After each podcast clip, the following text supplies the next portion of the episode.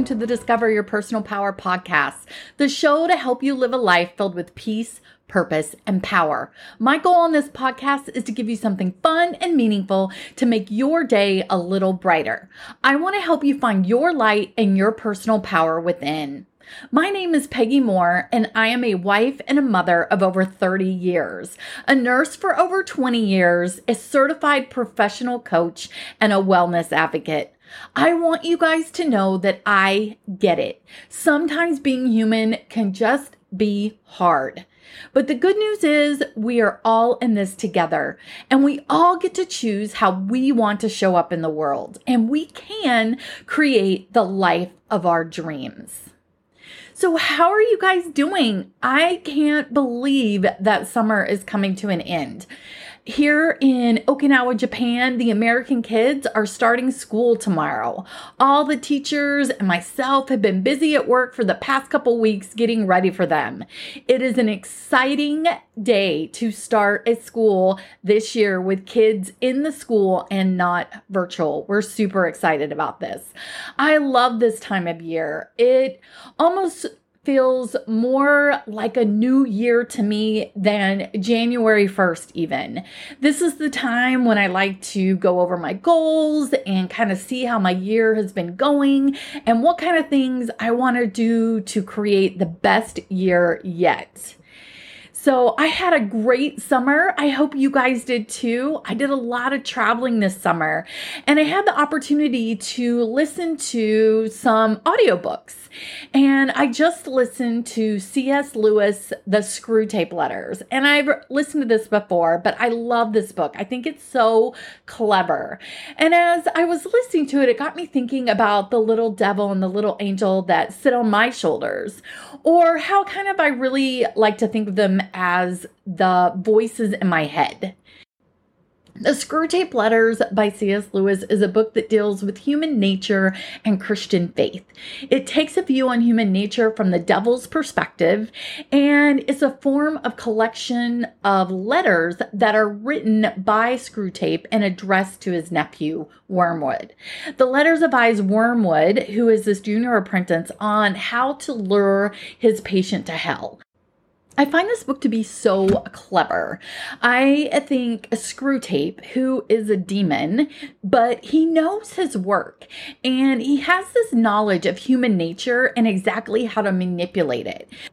For example, he took a scenario of the a man and his mother and they were both annoyed and upset with each other and he was able to put exactly into words how each of them were feeling about the other person when neither one of them was really correct. So, how many times have you ever gotten an argument with someone and you go away with your feelings and you feel that you're correct and the other person, of course, feels they're correct? So, it's kind of like that kind of scenario. Well, Screwtape advises Wormwood, his apprentice, to take some different actions to help influence uh, the man, the guy that he's working on, to encourage feelings of self righteousness in him. And this creates bad feelings, which results in a larger gap between the man and his mother. And so throughout these letters, they're filled with such insights, and the book goes as the as the book goes on, we see clear that it's basically like any of us and the situations that we get into all the time. We all struggle with good and bad, right and wrong, positivity and negativity, hope and fear. This is actually a great book for those who are Christians and those who are not Christians because the theme, I think, is a little out of the ordinary. It's not a love story, it's not a story about a hero. It simply can create some curiosity and give us the ability to maybe analyze our thoughts and our actions. It kind of made me think of what I'm doing with my life and makes me actually makes me want to be a better person. It really got me thinking about those inner voices that we have in our head that we often let direct our behavior. We know that our thoughts drive our behavior, and we may not have that little angel or that little devil sitting on our shoulder, but we all have those voices of fear and doubt and insecurity, and those voices of confidence, positivity, and assurance. And my question is which one do we listen to the most? So, Natalie Bacon, who is one of my favorite coaches, calls those voices your inner coach and your inner critic. So, your inner coach and your inner critic play a constant dialogue in your head. They spout the words, the mantras, the thoughts that control the narratives or the stories that are always going on in your head. Your inner critic sounds like, I'm not enough. I don't have enough. I can't lose weight. I don't have enough time for that. I wish I could be more su- successful at this or that, but I know that I can't. It's just not possible for me. Some common voices include thoughts like, you're stupid, or you're not attractive, or you're just not like other people. You're not enough, or you're found wanting. And this can affect your life. This can affect your career, uh, especially if you have thoughts like, I'm not good at this or I'm not good at that. I can't be successful because I'm not smart or talented. This can affect your relationships when you tell yourself, he doesn't really care about me. I'm not worthy of love. You're better off on your own. Don't be vulnerable or you'll get hurt.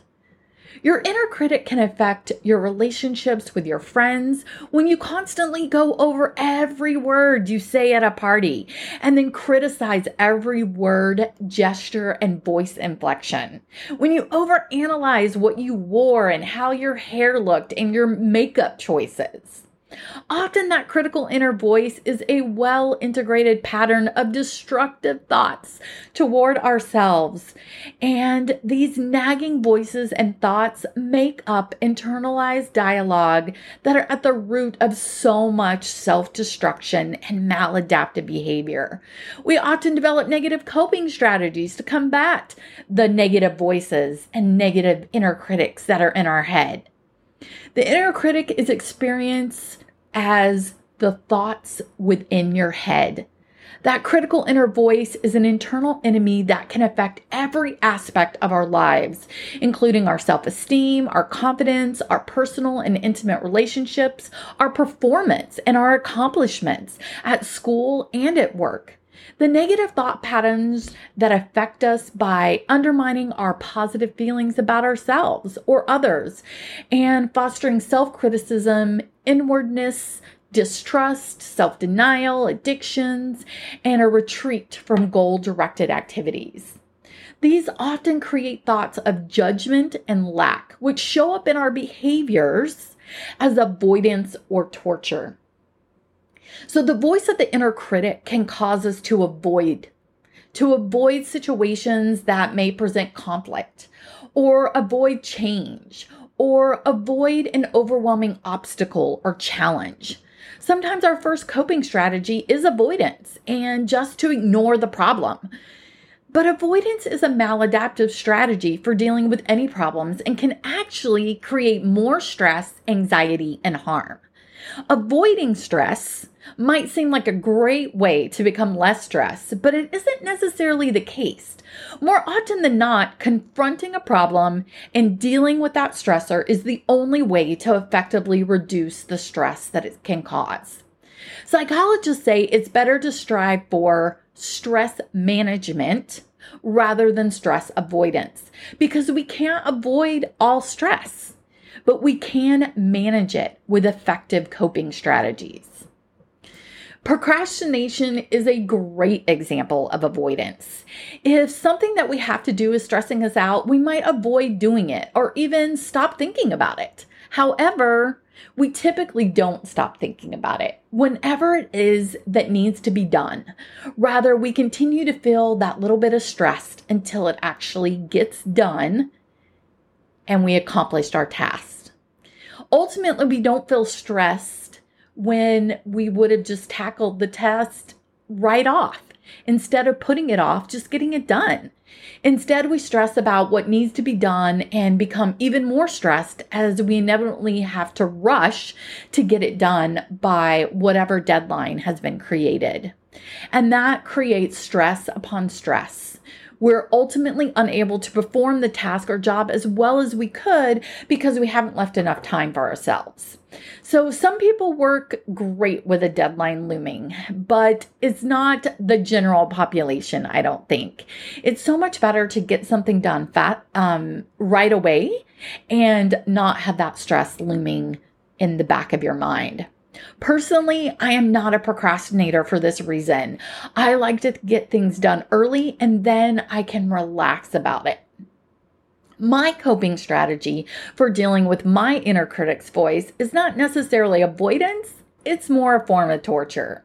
So, torture is when our thoughts go to harsh judgments and we beat ourselves up for behaving a certain way or responding inappropriately to a difficult situation. This is called negative self talk. Um, more about that negative critic. So, as a recovering perfectionist with a little bit of OCD, I lived with this coping strategy for so many years. So many years of beating myself up for not having the perfect house, the perfect, neatly organized schedule, the perfect planned out life for myself and for my children. I had a plan A, a plan B, a plan C, and sometimes a D so that I could make sure everything went into the plan neatly the way I wanted to wanted it to go.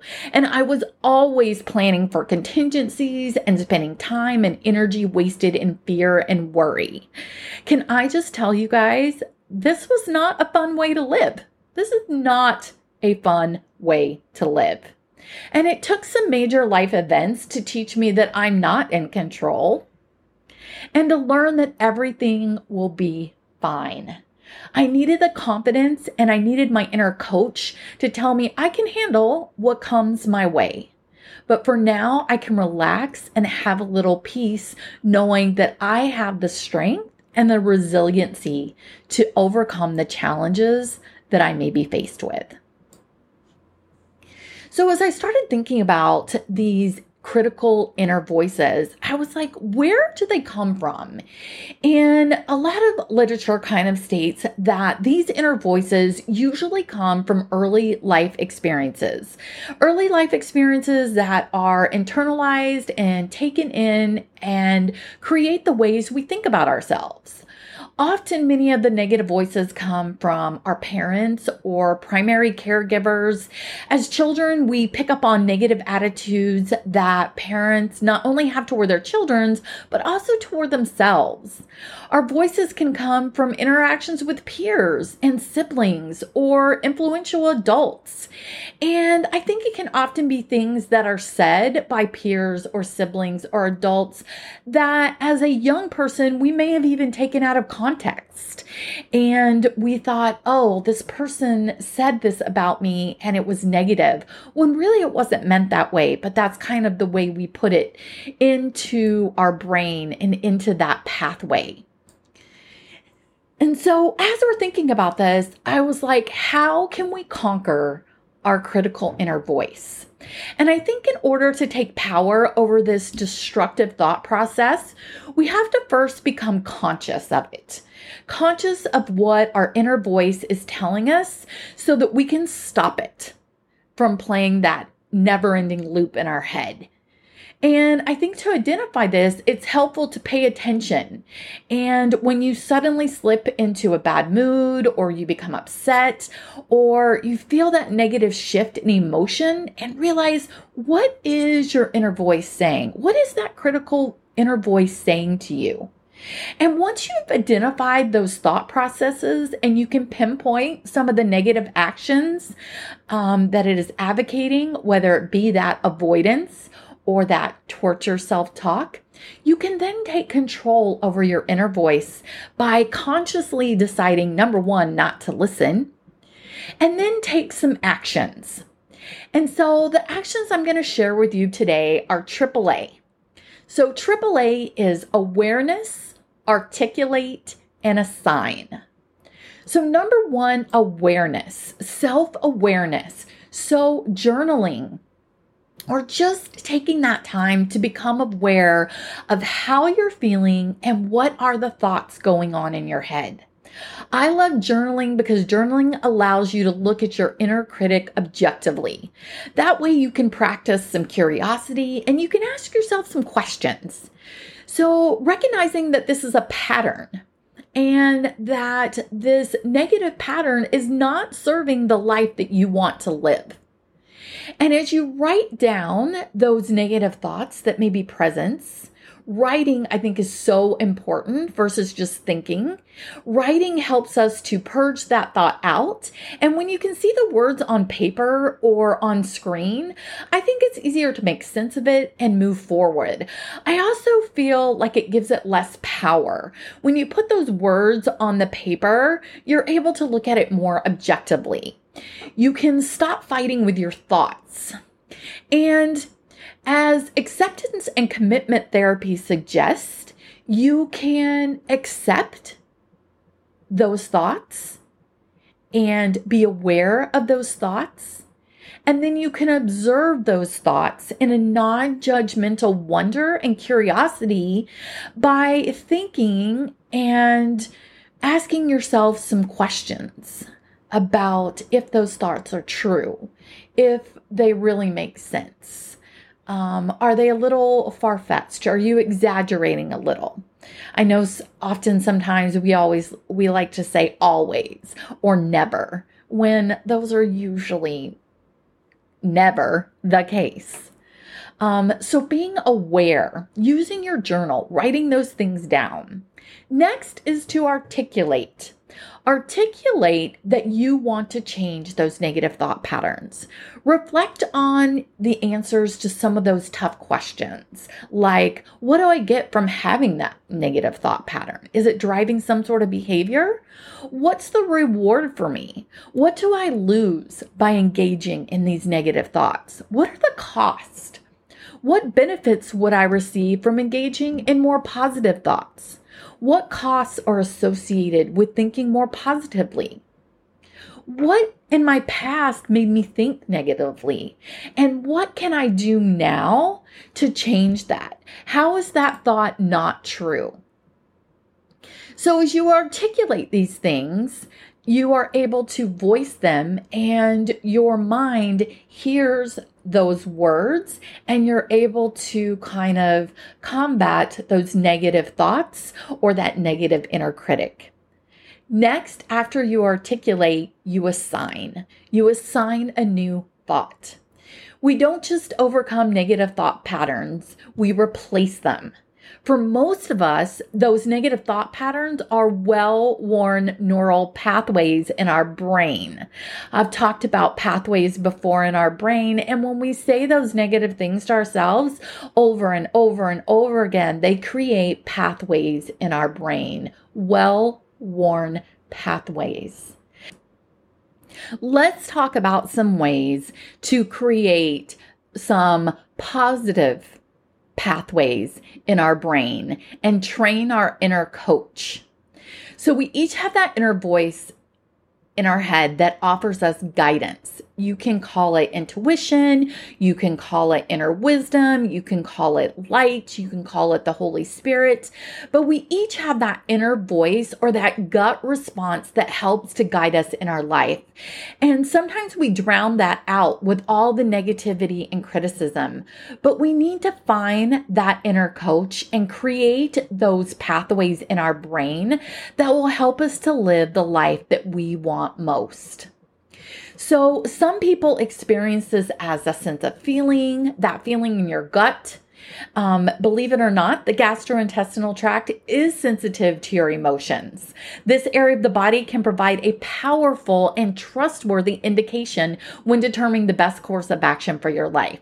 So, saying that you feel it in your gut is actually physiologically correct.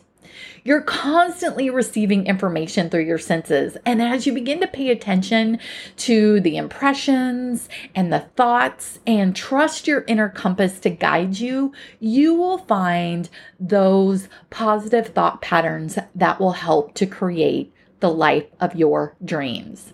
Your inner coach is coachable.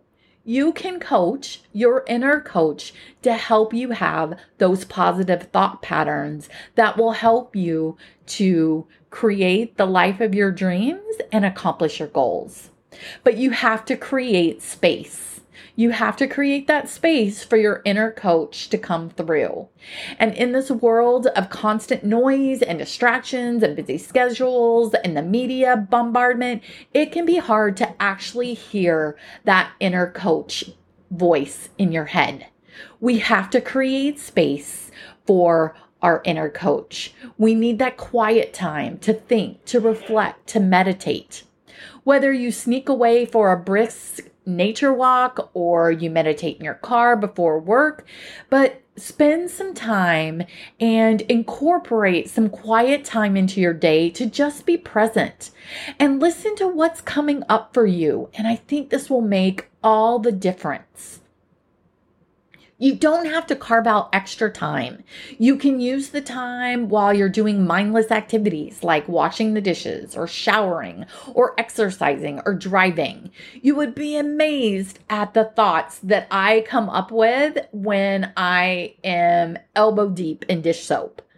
So as you're allowing yourself to listen to your inner coach, listen to your intuition, listen to that voice that is giving you the direction that you want to go, that compass in your life, knowing yourself and knowing your values and beliefs and your goals and your dreams helps to guide you and serve you as a coach and a cheerleader to help you move forward. For all those used to paying more attention to that negative brain chatter, it may take some practice.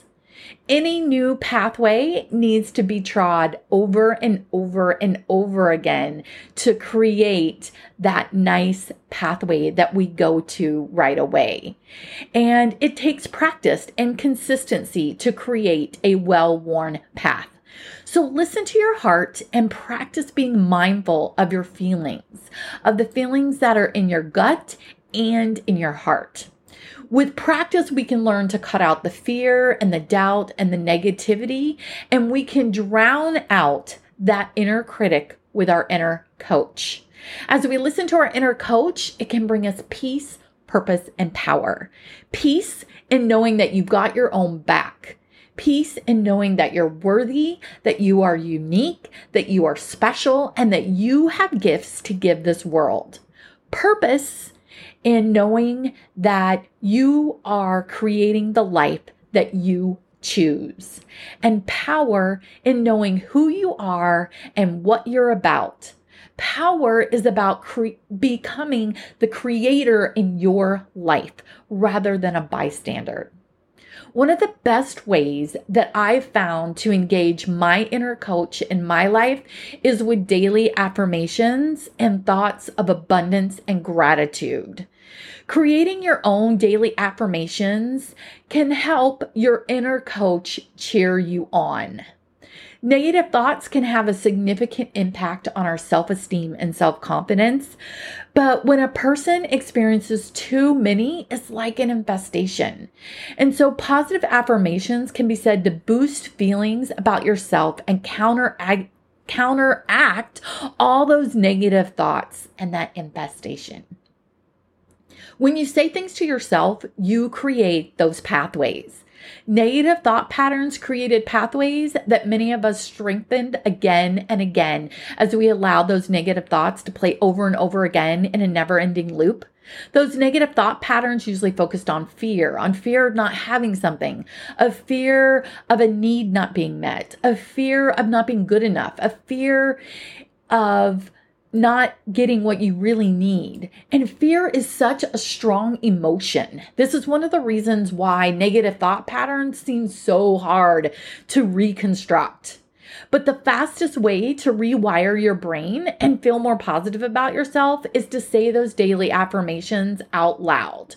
When you hear something out loud, your brain stores it more quickly and it creates a pathway that over time can be strengthened and become just as strong as those negative thought patterns. Positive affirmations should be a part of your daily routine, just like washing your face and brushing your teeth. Our positive thought patterns help us to change the positive behaviors that we want to see. And as we move and act and create those positive behaviors, it then in turn reinforces our new positive beliefs. So, as you're learning to be aware, to articulate, and to assign new thoughts, I want you to just keep these things in mind. Setting intentions.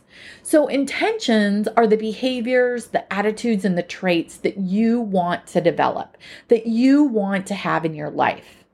Intentions are even stronger than goals, they give power to the purpose. So, set intentions and then articulate. Articulate your affirmations as though they are already you're already what they are.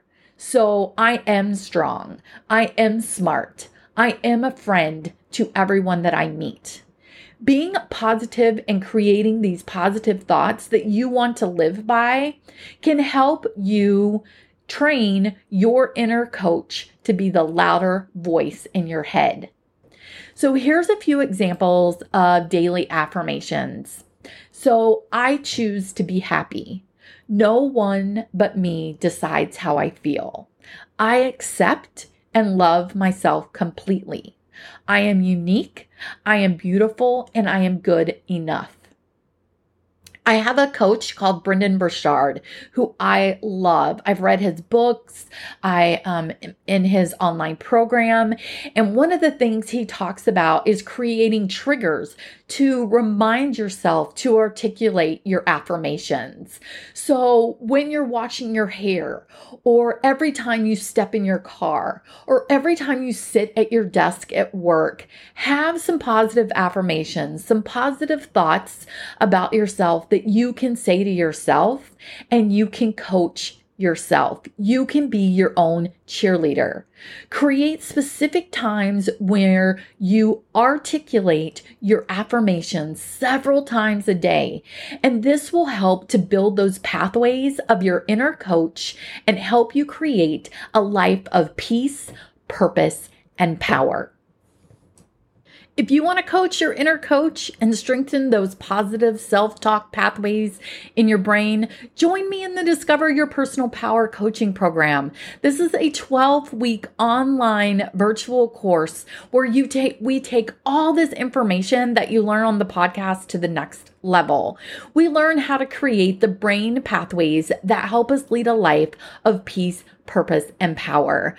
Join me at PeggyMooreLifeCoaching.com. I'll see you there. Have a fabulous week, my friends, and until we meet again.